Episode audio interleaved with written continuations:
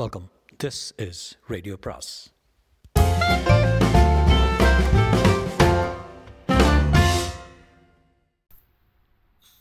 பொன்னியின் செல்வன் அத்தியாயம் முப்பத்தி ஒன்பது. இதோ யுத்தம். வந்தியத்தேவன், உரையிலிருந்து கத்தியை எடுங்கள் என்று சொன்ன உடனே இளவரசர், இதோ எடுத்துவிட்டேன் என்று பட்டா கத்தியை உதவி உருவி எடுத்தார். அதே சமயத்தில் வந்தியத்தேவன் உரையிலிருந்து கத்தியை எடுத்தான். அவை பிரம்மாண்டமான ராட்சத கத்திகள். அனுராதபுரத்து போதி விரட்சத்தின் அருகில் குதிரைகளுடன் வந்து நின்றவர்கள் அந்த கத்திகளையும் கொடுத்துவிட்டு சென்றார்கள். இளவரசர் குதிரையிலிருந்து கீழே குதித்து, வா இறங்கி, உன்னுடைய அதிக பிரசங்கத்தை என்னால் பொறுத்து கொண்டிருக்க முடியாது, இங்கேயே ஒரு கை பார்த்துவிட்டுத்தான் போக வேண்டும் என்று கடுமையாக கூறியதும் வந்தியத்தேவன் திகைத்து போனான். இது விளையாட்டா வினையா என்று அவனுக்கு தெரியவில்லை. எனினும் இளவரசர் குதிரையிலிருந்து பூமியில் இறங்கிவிட்டபடியால் அவனும் இறங்க வேண்டியதாயிற்று. என்ன ஐயா,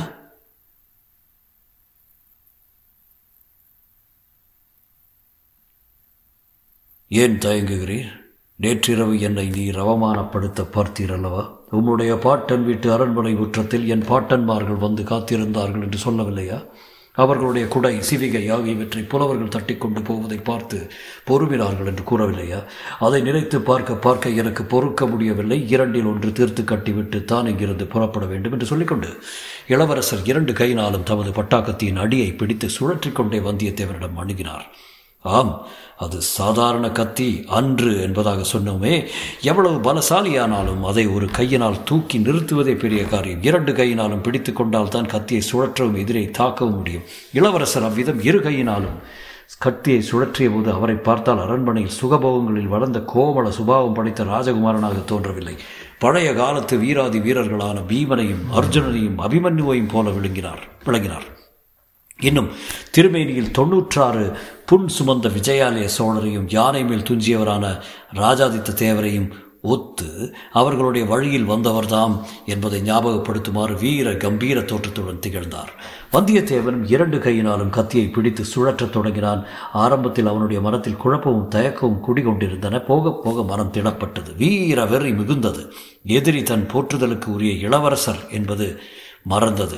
எதற்காக இந்த சண்டை என்னும் எண்ணமும் மறைந்தது. எதிரியின் கையில் சுழலும் கத்தி ஒன்றே அவரது கண்முன் நின்றது. அக்கத்தியினால் தாக்கப்படாமல் தான் தப்புவது எப்படி, அதை தட்டி எறிந்து விட்டு எதிரியை காயப்படுத்துவது எப்படி என்று ஒரே விஷயத்தில் அவர் கவனமெல்லாம் பதிந்திருந்தது. கத்திகள் சுழலும் வேகமும் அவை ஒன்றின் மேல் ஒன்று மோதி டனார் டனார் என்ற ஒலியை எழுப்பும் வேகமும் முதலில் சவுக்காலத்தில் தொடங்கி மத்தியம காலத்தை தாண்டி துரித காலத்துக்கு வந்தன. இளவரசருடைய காரியம் முதலில் ஆழ்வார்க்கடியானுக்கும் விளங்கவில்லை.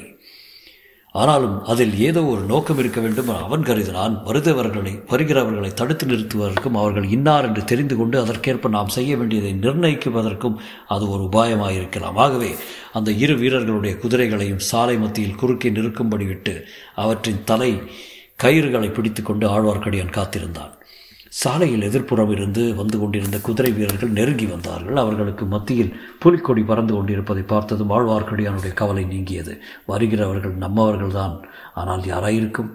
அவர்களை முன்னால் வந்த கட்டியக்காரர்கள் அந்த விஷயத்தை பறையறைந்து அறிவித்தார்கள். ஈழத்து போரில் மகிந்தனை புறங்கொண்ட இலங்கை படைகளின் சேனாதிபதி, வைகையாற்று போரில் வீரபாண்டியன் தலை கொண்டு கொடும்பாளூர் பெரிய வேளார் பூதி விக்ரம கேசரி மகாராஜா விஜயமாகிறார் பராக் என்ற ஒரு இடை முழுக்க முழக்க குரல் ஒலித்தது. பல்லவ குலத்தோன்றல் வைகை போரில் வீரபாண்டியன் தலை கொண்ட வீராதி வீரர், வடவெண்ணை போரில் வேங்கிப்படையை முறியடித்த பராக்கிரம பூபதி பரா பார்த்திவேந்திரவர்மர் விஜயமாகிறார் பராக் என்று இன்னொரு இடி முழக்க குரல் ஒலித்தது. இப்படி கட்டியம் கூறியவர்களுக்கு பின்னால் சுமார் முப்பது குதிரை வீரர்கள் வந்தார்கள். அவர்கள் உள் நடுநாயகமாக கம்பீரமான வெள்ளை புறவிகளின் மீது சேனாதிபதி பெரிய வேளாரும் பார்த்திவேந்திரனும் வீற்றிருந்தார்கள். குதிரை வீரர்களை தொடர்ந்து அம்பாரியுடன் ஒரு பெரிய யானை வந்தது. இன்னும் சிறிது தூரத்தில் பின்னால் அந்த காலாட்படை புழுதி படலத்தின் மங்கலடைந்து காணப்பட்டது. முன்னால் வந்த குதிரை வீரர்கள் வழியில் ஏற்பட்ட தடையினால் அதிருப்தி அடைந்தவர்களாக தோன்றினார்கள். யாரது? வலகு விலகு, வழிவிடு என்று சில குரல்களும் கேட்டன. பின்னர் அக்கூட்டத்தின் கசமுசா கசமுசா என்ற ரகசிய பேச்சுவார்த்தைகளும் ஓஹோ ஆஹா என்ற வியப்பொலிகளும் எழுந்தன. வீரர்கள் குதிரைகள் மீதிருந்து குதித்தார்கள். கத்திச்சண்டை போட்டவர்களை சூழ்ந்து கொண்டு நின்றார்கள். பூதி விக்ரம கேசரியும் பார்த்திவேந்திரனும் கூட குதிரை மீதிருந்து பூமியில் இறங்கிவிட்டார்கள். வீரர்களின் முன்னணியில் வந்து நின்றார்கள். பார்த்திவேந்திரன் படபடத்தான். விக்ரம கேசரியிடம், பார்த்தீர்களா, வல்லத்தானை பற்றி நான் சொன்னது உண்மையா இல்லையா? சுத்த அதிக பிரசங்கி இளவரசரிடமே தன் கைவரிசையை காட்டத் தொடங்கிவிட்டான். இதை நான் பார்த்து கொண்டு சும்மா இருப்பதா என்று தன் கையிலிருந்து கத்தியை ஓங்கினான். பூதி விக்ரம கேசரி அவனுடைய கையை பிடித்து தடுத்தார். கொஞ்சம் பொறுங்கள், பார்க்கலாம் என்ன அற்புத அற்புதமான கத்திப்போர். இந்த மாதிரி பார்த்து எத்தனையோ நாளாயிற்று என்றார். சற்று பின்னால் வந்த காலாள் வீரர்கள் சுமார் முன்னூறு பேர் அவர்கள் வந்து சேர்ந்தார்கள். அவர்களும் வந்து சேர்ந்தார்கள். வட்ட வடிவமாக நின்று வேடிக்கை பார்க்கலானார்கள். இதற்குள் யானை மேல் அம்பாரியிலிருந்து ஒரு பெண் கீழே இறங்கினாள். குதிரைகளுக்கும் வீரர்களுக்கும் இடையிடையே அவள் புகுந்து வந்து வேடிக்கை பார்த்த வட்டத்தின் முன்னணியில் நின்று கொண்டாள். அவளுடைய முகத்தில் அச்சமயம் கூடிக்கொண்டிருந்த கிளர்ச்சியை இப்படி என்று சொல்ல முடியாது. கத்திகள் அங்குமிங்கும் பாய்ந்தபோது அவளுடைய கண் விழிகளும் பாய்ந்தன. போரிட்டவர்கள் அப்படியும் இப்படியும் குதித்தபோது அவளை அறியாமல் அவளுடைய இடை துவண்டு அப்படியும் இப்படியும் ஆடியது. சிறிது நேரத்துக்கெல்லாம் அவள் தன் கூந்தலில் சிறுகியிருந்த காம்புடன் கூடிய நீலோத்பல மலரை எடுத்துக்கொண்டால் அதை அப்படியும் இப்படியும் சுழற்றி சுழற்றி தொடங்கினாள். கத்திகள் சுழன்ற தாளத்துக்கு இசையை இசைய அவளுடைய கையிலிருந்த பூவின் தண்டு சுழன்றது. இந்த பெண் யார் என்று வாசகர்களுக்கு நாம் சொல்ல வேண்டியதில்லை. ஆம், பூங்குழலியை அவர்கள் மறந்திருக்க முடியாதல்லவா? சிறிது நேரம் வரையில் அவளுடைய முகத்துக்கும் எதிரே இளவரசர் முகம் தெரியும்படியாக அவ்வீரர்கள் நின்று போரிட்டனர். கொஞ்சம் கொஞ்சமாக நகர்ந்து பாதி விட்டம் சுற்றி வந்தனர். கடைசியில் வந்தியத்தேவனுடைய முகம் பூங்குழலியின் முகத்துக்கு எதிராக வந்தது. இடையிடையே வந்தியத்தேவனுடைய கண்கள் சுற்றிலும் பெருகி வந்த வீரர் கூட்டத்தை கவனித்து வந்தன. அப்போது பூங்குழலியையும் பார்த்து விட்டன. திடீரென்று அந்த பெண்ணை பார்த்த வியப்பினால் ஒரு கணம் அவன் கவனம் சிதறியது. அந்த ஒரு கணமே நேரமே இளவரசருக்கு போதுமாயிருந்தது. வந்தியத்தேவனுடைய கத்தியின் மீது தேவேந்திரனுடைய வஜ்ராயுதத்தை போல் இளவரசரின் கத்தி தாக்கியது. வானர்குல வீரன் தடுமாறினான். அவனுடைய கைப்பிடியிலிருந்து நழுவி பட்டாக்கத்தி கீழே விழுந்தது. சுற்றிலும் கூடியிருந்தவர்கள் அச்சமயம் எழுப்பிய ஆரவாரம் அலைகடலின் ஓசையை ஒத்திருந்தது. அவ்வளவு ஆரவாரத்தையும் மீறிக்கொண்டு ஒரு இளம்பெண்ணின் உற்சாகமான சிரிப்பொலி கேட்டது. வந்தியத்தேவன் கீழே விழுந்த கத்தியை மீண்டும் எடுப்பதற்கு பிரயத்தனம் செய்தான். இதற்குள் இளவரசர் பாய்ந்து சென்று அவனை கட்டித் தழுவிக்கொண்டார். நீர் என்னுடைய வாளுக்கு தோற்கவில்லை, வாளுக்கு வாள் சமமான லாகவத்துடன் போரிட்டீர். ஆனால் ஒரு பெண்ணின் கண் வாளுக்கு தோற்றீர். இதில் அவமானம் ஒன்றுமில்லை, எல்லாருக்கும் நேரக்கூடியதுதான் என்றார். வந்தியத்தேவன் அதற்கு ஏதோ சமாதானம் சொல்ல ஆரம்பித்தான். அதற்குள் சேனாதிபதி பூதி விக்ரம கேசரியும் பார்த்திவேந்திரனும் அவர்களை நெருங்கி வந்துவிட்டார் வந்துவிட்டார்கள் இளவரசே, இந்த பிள்ளையை நான் தான் தங்களிடம் அனுப்பினேன். இவன் ஏதாவது தவறாக நடந்து கொண்டு விட்டானா? கொஞ்சம் நேரம் கதிகலங்கி போய்விட்டோம் என்றார். ஆம் தளபதி, இவருடைய ஏச்சை என்னால் பொறுக்க முடியவில்லை. இலங்கையில் யுத்தம் நடக்கிறது என்றார்களே, யுத்தம் எங்கே யுத்தம் எங்கே என்று கேட்டு என்னை தொலைத்து விட்டார். இதோ யுத்தம் என்று காட்டினேன். இவ்வாறு இளவரசர் கூழ் கூறியதும் சுற்றியிருந்தவர்கள் அனைவரும் மறுபடியும் ஆரவாரம் செய்தார்கள். சேனாதிபதி வந்தியத்தேவனுடைய அருகில் வந்து அவன் முதுகில் தட்டி கொடுத்தார்.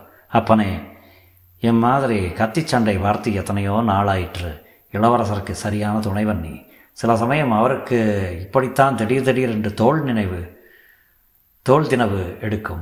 குஞ்சரமல்லன் என்று பெயர் பெற்ற பராந்தக சக்கரவர்த்தியின் வம்சத்தில் பிறந்தவர் அல்லவா? அவருடன் நேருக்கு நேர் நின்று சண்டை பிடிக்க முடியாதவர்கள் அவருடன் நெடுநாள் சிநேகமாக இருக்க முடியாது என்றார். இதற்குள் இளவரசர் பார்த்திவேந்திர பல்லவருடன் சமீபத்துக்கு சென்று, ஐயா, தாங்கள் என்னை தேடி வந்திருக்கிறீர்கள் என்று கேள்விப்பட்டேன். தங்களை சந் சந்திப்பதற்காகவே விரைந்து வந்தேன். காஞ்சியில் தமையனார் சௌக்கியவா? என் பாட்டனார் எப்படி இருக்கிறார் என்று கேட்டார். தமையனாரும் பாட்டனாரும் தங்களுக்கு மிகவும் முக்கியமான செய்தி அனுப்பியிருக்கிறார்கள். இலங்கைக்கு வந்து தங்களை கண்டுபிடிப்பதற்கே நாலாந்து தினங்கள் ஆகிவிட்டன. இனி ஒரு கணமும் தாமதிப்பதற்கில்லை என்று பார்த்திவேந்திரன் கூறுவதற்குள் இளவரசர், முக்கிய காரியமாக இல்லாவிட்டால் தாங்களே புறப்பட்டு வருவீர்களா? இனி ஒரு கணமும் தாமதிக்க வேண்டியதில்லை. இப்போதே செய்தியை தெரிவிக்க வேண்டும் என்றார். இச்சமயம் அவர்கள் சமீபத்தில் வந்த சேனாதிபதி பெரிய வேளார், நடுச்சாலையில் இத்தனை பேருக்கு நடுவிலே ஒன்றும் பேச முடியாது. அது ஒரு பாழும் மண்டபம் தெரிகிறதே, அங்கே போகலாம். நல்ல வேளையாக இந்த இலங்கையில் பாழும் மண்டபத்துக்கு குறைவு கிடையாது என்றார். சாலைக்கு அப்பால் கொஞ்ச தூரத்தில் இருந்து பாழும் மண்டபத்தை நோக்கி அனைவரும் போனார்கள். தொடரும்.